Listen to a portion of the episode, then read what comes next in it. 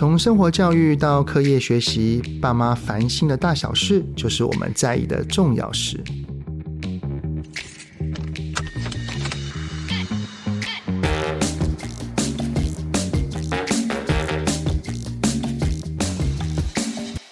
欢迎收听亲子天下的节目《爸妈烦什么》，我是主持人、亲职教育讲师魏玮志泽爸。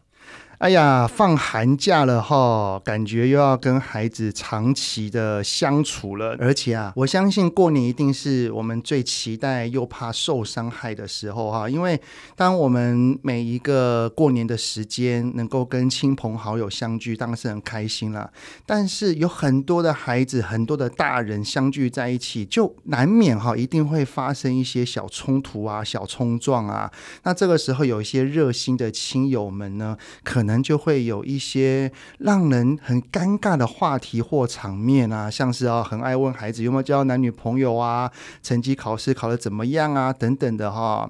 我相信哈，每一个人一定有不想要被碰触的地方，就是所谓的界限。但是当我们的界限或是孩子的界限，在过年的时候被亲朋好友们以关心的立场有点跨越了线，那我们到底该怎么去处理跟回应呢？今天哈，在这个过年赚钱前戏。我们呢邀请了我们的好朋友何翩翩老师，掌声欢迎。Hello，大家好，我是翩翩老师，泽爸好，大家好。哇，翩翩老师好，我们我还记得这个爸妈烦什么的节目的一开始哦，嗯、就是邀请您啊。对对对，我是算是创始的吧，感动，感谢您当时那个 一年来义气相挺、啊，真的真的，我觉得也看到泽爸真的是厉害哈，这一年来是成果颇丰富啊，就希望。希望全天下家庭的亲子关系可以更好，然后一起来很多的爸爸妈妈烦恼的事情，嗯、我们都可以替他们解答。是。那今天呢，因为我们要过年了，没错。我知道翩翩老师你在去年的时候有在亲子天下这边出了一本书哈，叫做《为管教立界限》。没错。其实这个界限，我在演讲的时候也蛮常分享的，包含因为每一个人都有自己的界限，是对不对？孩子有孩子的，嗯，我们有我们的，我们不要踏出去去伤害别人或影响别人，但是也不容许别人进来，然后去影响到自己嘛，嗯、对不对？有的时候，如果是不认识的人，也还好说，哎，可以喽。嗯，有时候路上那个正义魔人，对啊，对不对？或者是或者是我们替孩子出头，就说，哎、嗯，你这样打我孩子不行哦，嗯、哦。当然没还好啦，但是如果面对的亲朋好友，的确，我我可以非常理解。我记得我。自己啦，我讲我以前的经验啊。我们孩子还小，我现在双胞胎已经高三了啦。但是他们小时候啊，就是那种两三岁、三四岁的时候，我记得我带他们回娘家哈，要出卖一下我妈。就回娘家的时候，我妈哦，因为我有一个很优秀的小妹啦，哈，就是一路就台大，然后出国那个 Stanford，所以我妈一直觉得啊，我小妹今天能够有这么多成就，是因为她从小有学珠心算。啊，所以当我带着我三四岁的孩子回家的时候，我妈就一直跟我说：“你就是要让他去学珠心算呐、啊，他们双胞胎要念的那个学了珠心算以后，才能跟小阿姨一样很杰出。”那但是你知道，不是说我们不喜欢珠心算了，但是以我们知道我们是念蒙特梭利的，对，所以我们觉得说，哎呀，这么小，我们应该给他更具体的一些操作，然后他应该先把日常啊、感官这些把它拉起来，我们才慢慢进到数学。哦，所以的确有一段时间啊，我回去我会觉得，哦，又来了，又要 学珠心算，就是要被讲了，对，对，但是被提醒。但是我觉得还好是那个时候啦，我觉得我先生是我很好的界限。对，就是在我跟我先生在聊天，哦、他很清楚我知道说我们要给孩子的应该是哪个方向。我觉得他的确在某方面也扮演了那个界限的角色，让我跟我的原生家庭有一些互动的时候，诶，他可以很清楚让我知道，让我安心。界限在这里，好，你你也许有一些经验，哈，有一些旧的经验，有一些父母给你的一些思考，但是我们还是要回到孩子身上。对，那就以夫妻立场来看，哈，因为像过年啊，嗯，我们可能在除夕夜或大年初一会回老公啊、呃，就是爸爸那边的家，是。然后，但是初二呢，我们就要回娘家，是。就是遇到这类的事情的话，例如说，呃。不管是哪一方，嗯、例如说哦，那个老公那边的家人有点过度热心的话，是不是应该是要由老公去讲，还是大人讲都没有？我觉得啊，这个要回到，这也是另外一个历界线，因为你知道。嗯我自己啊，跟我婆婆已经住了十几年了。对对，所以我一直都是跟婆婆十十几年的相处。那当然，在一开始的时候，因为我们还在抓彼此的界限，难免就会有一些呃小冲突啊，或是我们彼此在重新沟通、建立起那个界限的时候。但是在十几年过后，我觉得现在我们相处是有点像呃室友。然后也可以聊个两句，嗯、那但是我们有各自的活动空间，有各自的呃一些时间安排等等，所以我觉得当这个界限是清楚的时候，不管是跟婆家还是跟娘家，其实你就会回到一个比较舒服的位置。那甚至的确，我觉得刚刚泽爸讲的一个重点是夫妻之间的这个默契。跟成为这个小家庭的核心其实是重要的。那当然，当夫妻不是一体的，好，那如果教养是各自有各自的一些想法哦，那那个的确很容易让亲友就是。借由爱之名啊，深入到这个核心，深入到这个小家庭里，这其实是很容易出现的。这个我有看到，您在你的那个 书上上面有写这一句话，就是面对孩子的管教，基本上爸爸妈妈两个人才是孩子最重要的主导者。没错。但是当爸爸妈妈常常可能在外人面前会呈现出一些教养不一致的情况底下的时候，外人就很容易。就会进来，进来了，没错，因为长辈有时候是热心啊，嗯、对，那他们可能甚至有时候我会觉得夫妻之间没有一起扛起这个这样的责任。我自己在现场了，会看到有些爸妈，你说他们其实已经有了孩子了，应该就是一个成熟的大人，但说真的，像我以前在幼儿园，反而会觉得他们有点像是这个孩子的大哥哥或大姐姐，因为他们还在依赖着自己爸妈来帮忙照顾。自己的孩子，哦、所以他很难拒绝这个长辈的任何意见安排。就是我就没有看到这个夫妻长出这个家庭应该要有的力量。所以，如果爸爸妈妈在对育儿的教养身上，呃，如果我的意志是坚定的，我能够很明确的知道，我就是孩子的主要照顾者跟管教者。嗯、那不管是长辈也好，或者是外来亲戚也好，嗯、当进来要踏入孩子的界限的时候，我们是可以很明确的有那个警讯号的的灯亮起，然后马上的替不管是我们自己还是孩子，是去跟他表达，哎，这是界限哦。没错，我觉得就是父母扛起他该有的一些，不管你付出的时间，有些爸妈是跟我说，我就没时间呐、啊，我们两个上。上班都上到八九点啊，所以都是阿公阿妈在处理。那你怎么有？你还要要求阿公阿妈说不能喂饭、不能代劳？这我觉得又有一点有一点为难了。所以当阿公阿妈是有过度的在代替爸妈的责任的时候，嗯，当。阿公阿妈，或者是阿公阿嬷旁系的那些亲友要来对孩子指指点点的时候，其实好像大人自己就会有点理亏的感觉。对对，因为好不好阿公阿妈陪的时间比你还多。现在很多的社会氛围真的是不得不。所以我还是有时候会忍不住，就是哎念一下，就说爸爸妈妈，你们有没有办法稍微就是把工时啊，各个就是两个人互相做一些搭配，至少在零六这个阶段，零、嗯、到六岁这个阶段，孩子其实很需要从爸妈。妈的身上得到一些力量跟养分。那如果全部都委外处理哈，很多是委外，嗯、然后自己其实我也听过那个二十四小时送保姆家啊，什么到了三岁以后才接回来等等。其实，在我们看到现场，这个孩子其实会真的有一个过渡期，是需要很辛苦的过渡期。对，那又讲到那个，如果亲戚朋友当中啊。会对孩子讲了一些话，我们就以零到六来看，因为零到六可能孩子他的表达能力还没有那么的完善，他比较难靠自己去对外面设立界限，嗯，还是需要爸爸妈妈的时候，然后亲朋好友呢就会问一些问题，像是什么，哎、嗯，那你最近那个有没有什么表现啊？嗯、啊，你有没有学什么才艺呀、啊？嗯，啊，人家都在爬了啊，人人家都怎样了？啊，你怎么还不会？还有那个就是太瘦。哎呦，怎么养的那么瘦啊？有没有在吃？对，个子怎么这样？哎，怎么讲话不太清楚嘛？对，哎，其实孩子听到这些，内心都是不舒服的耶。对，然后有时候他们都会有一些出于关心，但是其实听起来是压力的一些言语。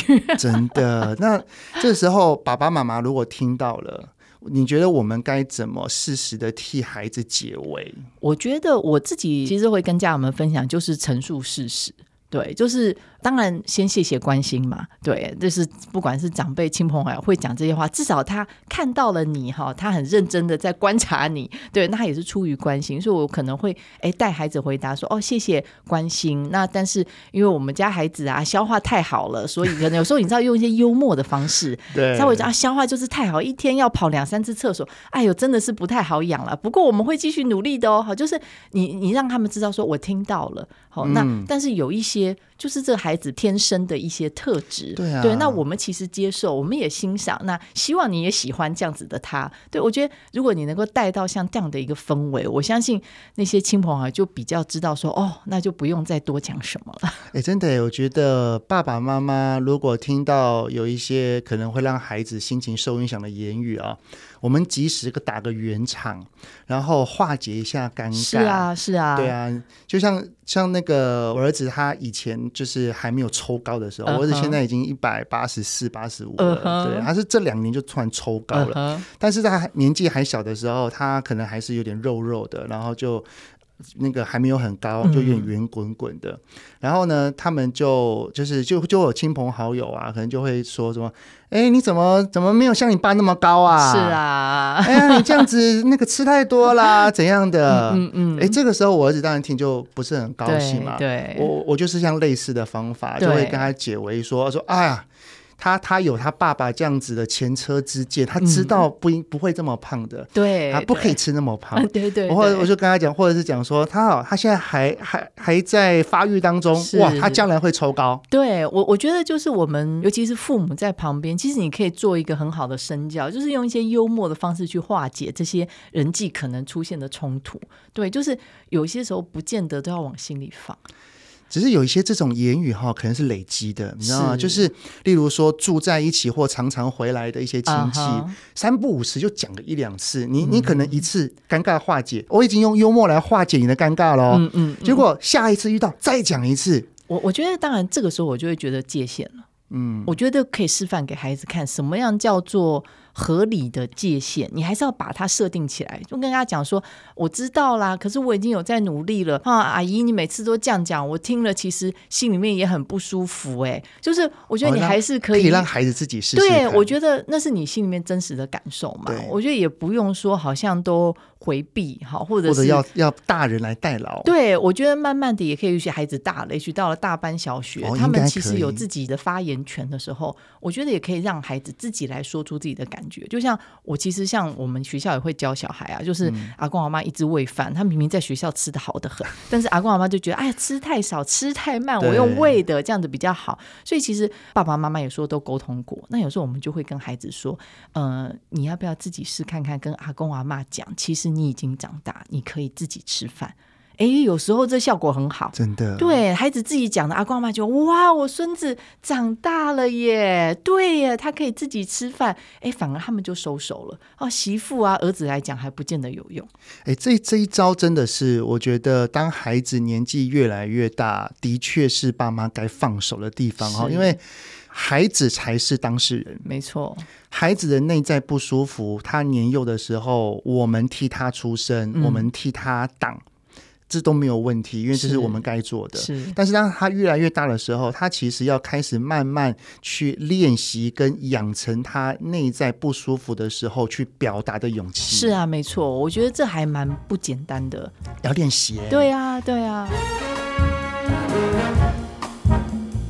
像以前啊，就是我在我的孩子还小的时候，我其实就会蛮重视他们吃糖果这件事情，uh -huh. 因为我知道对身体比较没那么好嘛。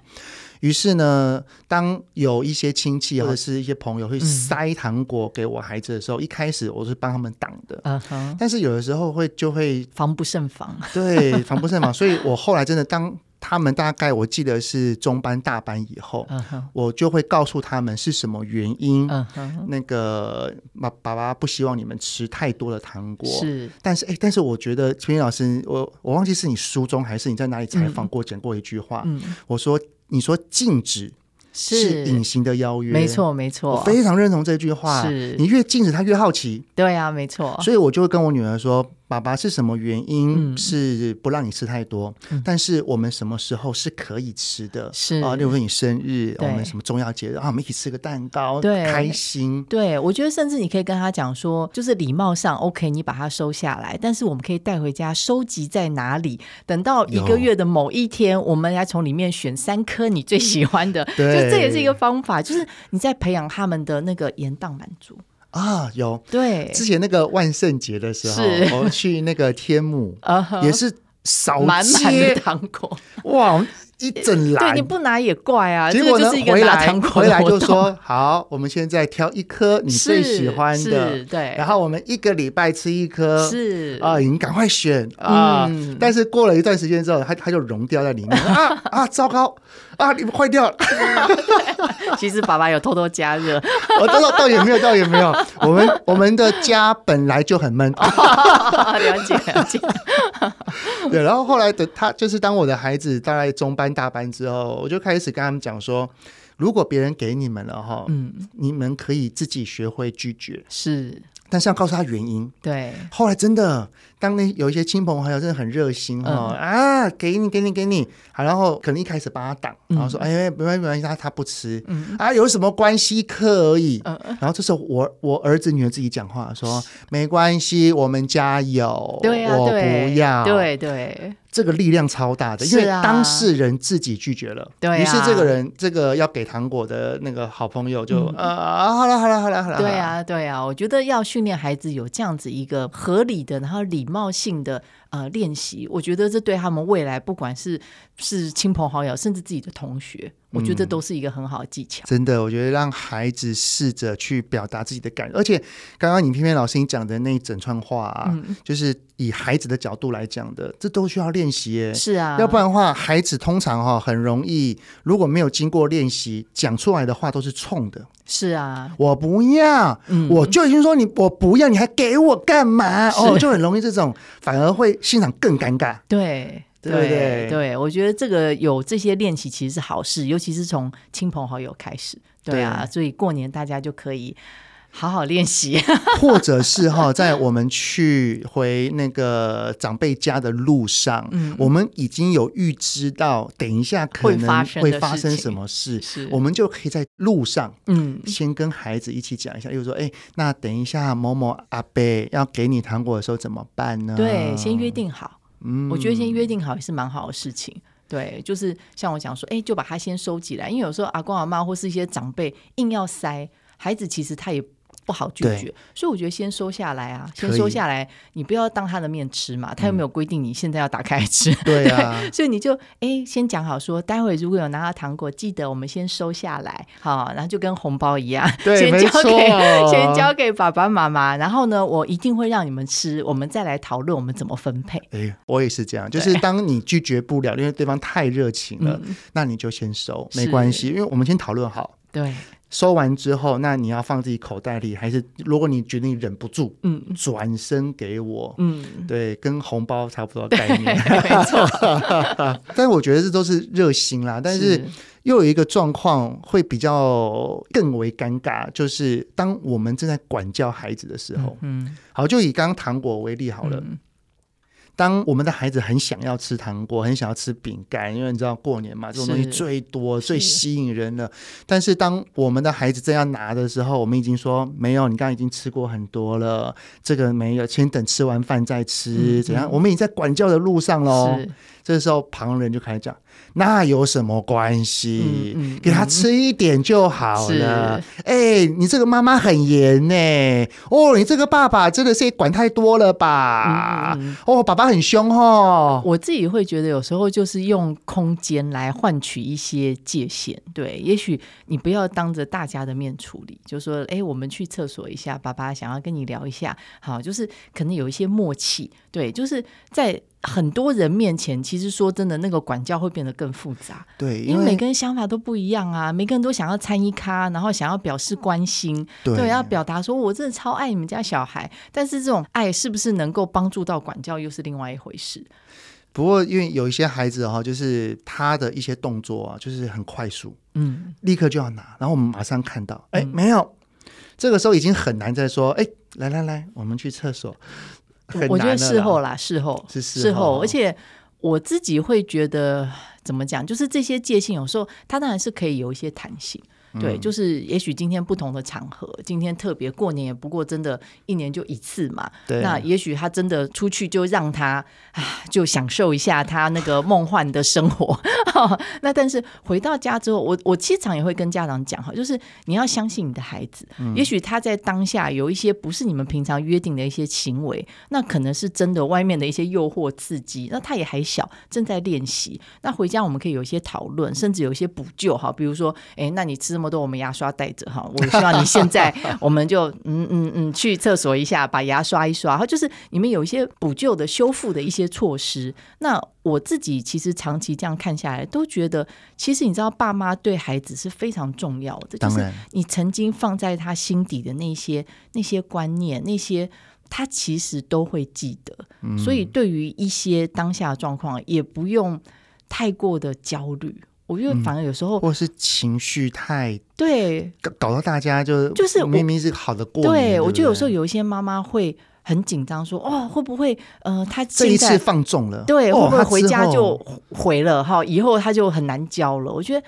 就是也要试着去相信你的孩子，他有他判断的能力。嗯，对。那回家之后，我们其实再做一些讨论，再做一些修复，孩子他其实又会回到正常的轨道。我觉得爸爸妈妈可能在那个当下，还是也可以先去想一想，我们焦虑的点是什么？是像刚刚偏偏老师你所举例的，就是我担心的是孩子的蛀牙。是。那好，这次让你比较大放纵一次，嗯，但是。我们要怎么做是可以帮助你不蛀牙？是。那我们想到方法，其实我们的焦虑的心就会小一点点了。对，没错。或者是像我以前啊，我我之前是会担心我的孩子因为吃过多的糖，嗯，啊，身体的健康因素、嗯、会变得很很嗨。对，或者晚上不睡觉等等的。那去之前，我就会跟他们讲说。嗯。今天是过年，嗯，所以我们平常有些约束的东西，当然是可以稍微放松，是，但是你们要自己知道，嗯，那我爸爸其实会观察，嗯，但是爸爸不想要在大过年的时候，然后会心情不好，是，所以我会看，但是如果当你们过量，我还会提醒，但是如果提醒你们还是没有的话，因为太多了，是，那可能我们往后。有一段时间、嗯，这些甜食都先要暂停一下。对对对，就是我们有一定的量，对。对对对对对，那当你过量的时候，我们可能就要从后面的一些来处理了。我觉得 OK 啊，甚至像讲到会睡不好那些，我都觉得你可以跟孩子约定说，我们吃糖只能在比如说下午三点以前。嗯，对，因为爸爸观察过，他三点前狂吃。哦，时间快到了，五四。对，或者是你就要大量喝水，好，或者是你要运动，运动。对，就是。你你如果真的吃了，那我会觉得你要用一些把你身体的东西代谢掉，因为你也知道哈，上次你吃了以后，你知道你一个晚上都睡不好，然后爸爸也很辛苦，哦。对对对，就是你可以让他就是呼应一些真实的一些情境，那孩子会比较能够接受你的这个界限跟管教。对，就是我觉得今天虽然我们谈的是过年的主题哈，但是。其实可以放在日常生活当中都一样，没错。面对孩子发生的一些可能是突发状况，可能在我们的预设管教当中有一点难以掌控，嗯，但是不代表我们要用情绪去应对，没错。我们可以在那个当下跟孩子先先设定一下这件事情的界限，是设定界限之后，刚刚老师其实已经讲了非常多，一个很大的重点叫做讨论，是讨论。你今天这个行为有一点跨过了爸爸妈妈管教的界限，那怎么办？对，我们怎么做？对，我们怎么来弥补？我们怎么来后续的讨论？对，我觉得还有一个重点是，就像刚刚我们在讲吃糖这件事情哦，我觉得就像我书里面写的，就是爸妈可能要先回去看你到底在焦虑什么。对，对于他多吃糖，也许我想到的是牙齿，哎，结果泽爸想到的是嗨的问题，所以对，健康，对，所以你可能要先找到。你今天为什么这么 care？就是他吃糖这件事情，嗯，那你才能够跟他有一个好好的一个默契。跟因为你只是在在那边一直禁止他说不准吃糖哦，不可以，不可以。那其实孩子他抓不到那个点在哪里，那你也很难处理掉你的焦虑。而且那个时候在过年的时候，他看到大家都在吃，是就只有他一个人。为什么他可以？为什么我不行？为什么表妹都有拿，我没有？这时候爸妈就很容易讲气话来说 是，那你当人家小孩啊？对啊，对，所以我觉得是反而我们要回来看，我们到底真正的担心，或者是我们对孩子的关心那个点在哪里？那有了一些合理的讨论跟对话约定之后，我觉得那个冲突就会大大减少。嗯，只是刚刚所讲的比较多的，还是属于孩子跟我们中间，然后旁人哈，可能只是偶尔的想要来凑个热闹。是，那在。过年的时候，因为亲戚朋友很多哈，有一个状况更难避免，嗯，因为通常都是大人自己去聊天，是。孩子自己去玩，嗯，而大人会发现孩子有冲突，通常都是有人哭了，都有人大叫了，有人跑出来那个告状了，对，你知道其实哈。孩子很妙，他们很可爱，他们通常冲突完了，一下子就没事了。Uh -huh. 最麻烦的是大人之间可能会因此而对对方有一点小小的埋怨，没错。然后就会回到家说：“你哦，你看你那个姐姐的那个小孩一直弄我们家的怎样怎样。嗯嗯” 然后就会反而是大人之间有了一些芥蒂。是我我其实觉得应该是当下能够。真实的，然后合理的去做一些沟通，嗯，我觉得会是比较好的。那像，当然我也看过一些研究了哈，就是九岁之前的小孩，你想要让他们很和平的在一起玩都没有冲突，真的太难了，太难了。他们还没有培养出这样的能力，所以我自己会觉得，为了要避免这样的冲突，其实多少要有一个大人是稍微看一下，对，就是他如果尤其在学龄前阶段，嗯，那个玩一玩呢，啊，这是我的，我不要给你哦，就是那个。很难很难，他们自己处理，所以我觉得比较 呃负责任方，至少就是在你的眼前哈，你大概可以知道，哎、嗯，快不行了哈，稍微要介入一下，那而不是都放给他们处理。那当然，我会觉得每一个家庭管教方式都不一样，那也许。啊，就有些心理准备吧。我觉得当然过年没办法，亲朋好友大家就是要聚会。也许你其实早就知道，哎，这个家庭他爸妈的管教我就是不是很认同。好，那但是一年就见这么一次，我们也就睁只眼闭只眼吧。好，那当然你可以当下，呃，我们没办法处理别人的孩子，但是我们还是可以，处理啊。对，我们可以处理自己的孩子。对，你还是可以告诉你的孩子说，我刚刚有看到你已经告诉他说你还要玩，但是他抢走，我知道你很生气。对，那呃，妈妈抱你一下。好，那我也希望可以帮你抢回来，但是说真的，这个大过年的 这个气氛呢、啊，妈妈觉得也不是很好。那我们到旁边，那换妈妈陪你玩好不好？对，我觉得孩子有时候说真的，就像我书里面写的，就是他其实可能要的是一个理解，对，他不是真的要抢回来。但是今天他发现说，妈妈懂我，爸爸懂我，虽然他哭一哭就好。对，虽然说我真的是有一点被欺负了。